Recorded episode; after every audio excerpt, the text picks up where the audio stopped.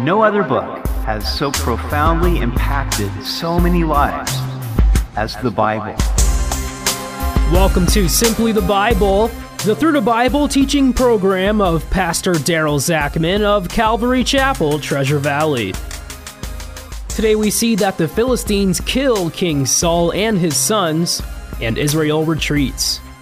It is a tragic ending to the life of a man who started out so well.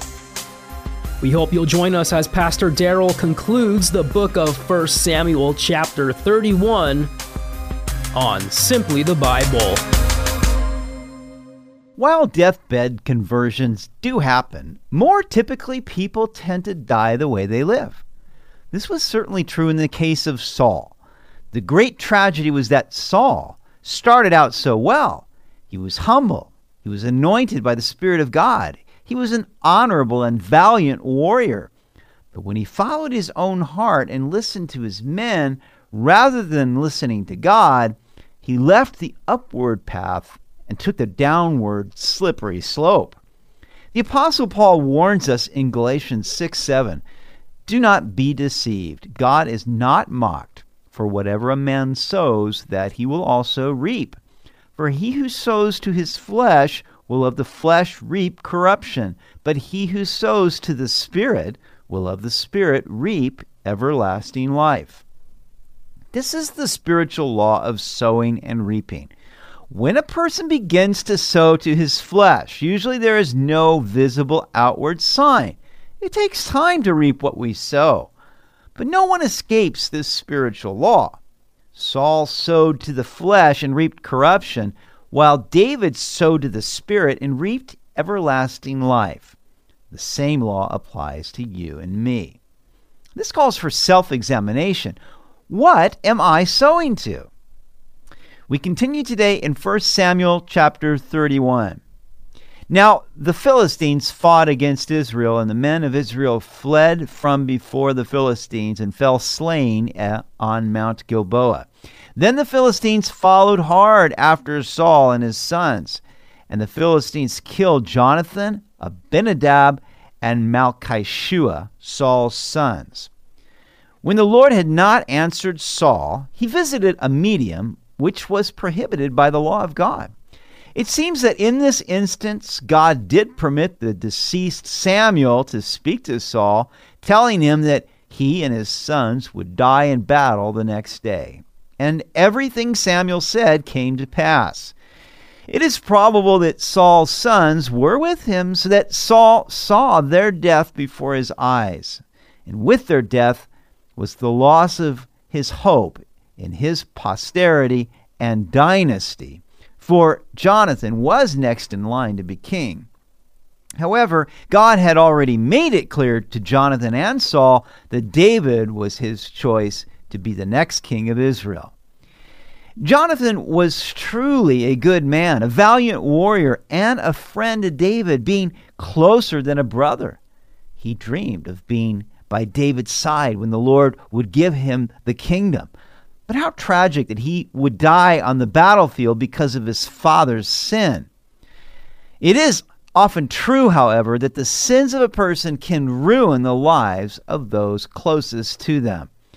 We often think that someone gets what he or she deserves in this life, but that's not always true.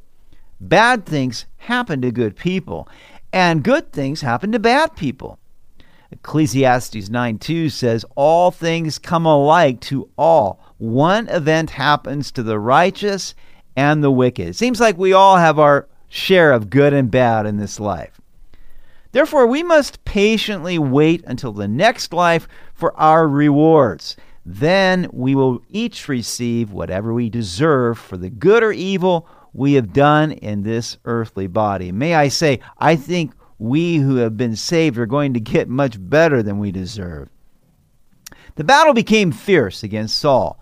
The archers hit him, and he was severely wounded by the archers. And then Saul said to his armor bearer, Draw your sword and thrust me through with it, lest these uncircumcised men come and thrust me through and abuse me. But his armor bearer would not, for he was greatly afraid. Therefore Saul took a sword and fell on it. When Saul was mortally wounded, he was afraid that the Philistines would either torture him or abuse his body, which they probably would have done. But Saul's armor bearer was afraid and would not kill his master. Now, whether this was natural fear or the fear of God in raising his hand against the Lord's anointed, we don't know. Therefore, Saul fell on his own sword. He committed suicide, and it's the first suicide recorded in Scripture. Although it is not condemned here, Saul certainly did not die as bravely and honorably as his son Jonathan. We tend to die as we live. Jonathan feared God and was an honorable and brave soldier in life. He died righteously, honorably, and bravely, fighting for Israel and standing with his father and two brothers. Saul, on the other hand, rejected the word of the Lord, was dishonorable, and fearful of David in life, and he died dishonorably, taking his own life, having consulted with a medium the previous day. First Chronicles 10:13 gives us the commentary. So Saul died because he was unfaithful to the Lord. He failed to obey the Lord's command, and he even consulted a medium instead of asking the Lord for guidance. So the Lord killed him and turned the kingdom over to David, son of Jesse. This was a tragic ending to a man who started out so well, who was anointed of God, but who left the right path. Verse 5 and when his armor bearer saw that Saul was dead, he also fell on his sword and died with him. So Saul, his three sons, his armor bearer, and all his men died together that same day. Saul's final act of suicide left a bad example for his armor bearer to follow. How much better would it have been for the armor bearer to have courageously dragged Saul's body off the battlefield to give him a decent burial? Or at least to have died trying. And when the men of Israel who were on the other side of the valley and those who were on the other side of the Jordan saw that the men of Israel had fled and that Saul and his sons were dead, they forsook the cities and fled, and the Philistines came and dwelt in them. Fear and discouragement quickly spread throughout the rank and file of Israel, so that they ran for their lives forsaking their cities. The Philistines then took possession of these cities until God would raise up David to defeat them and drive them back. All this occurred to Saul and his army, while David and his men were defeating the Amalekites, rescuing their wives and children, and subsequently blessing the cities of Judah with the spoils they had taken. Providence defeated the man who rejected God and exalted the man who was after God's own heart. Verse 8 So it happened the next day when the Philistines came to strip the slain that they found Saul and his three sons fallen on Mount Gilboa. And they cut off his head and stripped off his armor, and sent word throughout the land of the Philistines to proclaim it in the temple of their idols and among the people. Then they put his armor in the temple of the Ashtoreths and they fastened his body to the wall at Bethshan. When the Philistines saw that the king of Israel was dead, along with his three princes, they took full advantage of the opportunity to exploit their victory, which they attributed to their false gods. They abused Saul's dead body, making his head, armor, and body trophies. They put his armor on display in the temple of the Ashtoreths, which were Canaanite goddesses. And according to 1 Chronicles 10:10, the Philistines fastened the head of Saul in the temple of Dagon, their fish god. Saul's decapitated body they fastened to the wall of Bethshan along with his three sons. The Philistines foolishly gave glory to their deities rather than understanding that the Lord had given Saul and Israel into their hand because of Saul's disobedience. They gloried in their shame, as idolaters always do. Verse 11 Now, when the inhabitants of Jabesh Gilead heard what the Philistines had done to Saul, all the valiant men arose and traveled all night and took the body of Saul and the bodies of his sons from the wall of Bethshan, and they came to Jabesh and burned them there. Then they took their bones and buried them under the tamarisk tree at Jabesh and fasted seven days. When these valiant men of Jabesh Gilead heard what the Philistines had done, how they had mutilated and abused the bodies of Saul and his sons, and then let them putrefy in the sun, they rode all night 15 to 20 miles to rescue their decaying corpses. They brought them back to Jabesh Gilead and burned them there, getting rid of the rotting flesh and burying their bones. The Israelites had high regard for giving people a decent burial. Usually they would do it the same day that the person died. So they buried the bones under a tamarisk tree, which would have also marked the graves. Then they fasted seven days, probably abstaining from food until the evening of each day. Now, why did they do this at the risk of their own lives? Forty years earlier, back in 1 Samuel 11, Nahash the Ammonite threatened the people of Jabesh Gilead. When they responded that they would be his servants, he told them that he would make a covenant with them if he could put out their right eyes. And so they told him, Well, give us seven days to see if anyone will rescue us.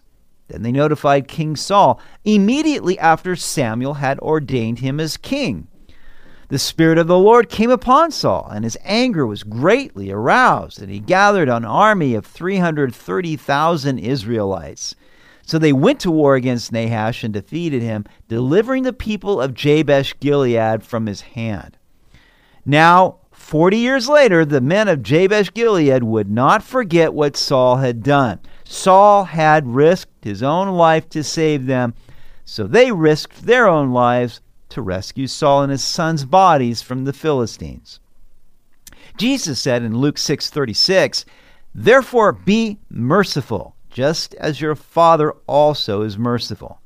He said in the Sermon on the Mount, "Blessed are the merciful, for they shall obtain mercy." Saul had been merciful to them, and now they were merciful to Saul. Now consider how another king, much greater than Saul, came to our rescue. Our sins had blinded us. The devil had us where he wanted us. We had no hope. But Jesus came from heaven to earth to deliver us from sin and death. He demonstrated God's mercy toward us. And each time we celebrate communion, we remember and proclaim his death until he comes. We worship him for his mercy in laying down his life for us. Would we also reciprocate? Oh, we can never lay down our lives for Him in the same way that He was crucified for us, but we can present our bodies as living sacrifices, holy and acceptable to God. We can demonstrate mercy to others as we have been shown mercy by God. Are we doing this? Remember, we will all reap what we sow. 1 Samuel began with the birth of Samuel. It ends with the death of Saul. All this was preparatory for the reign of David, the man after God's own heart and the king from whom Messiah would come.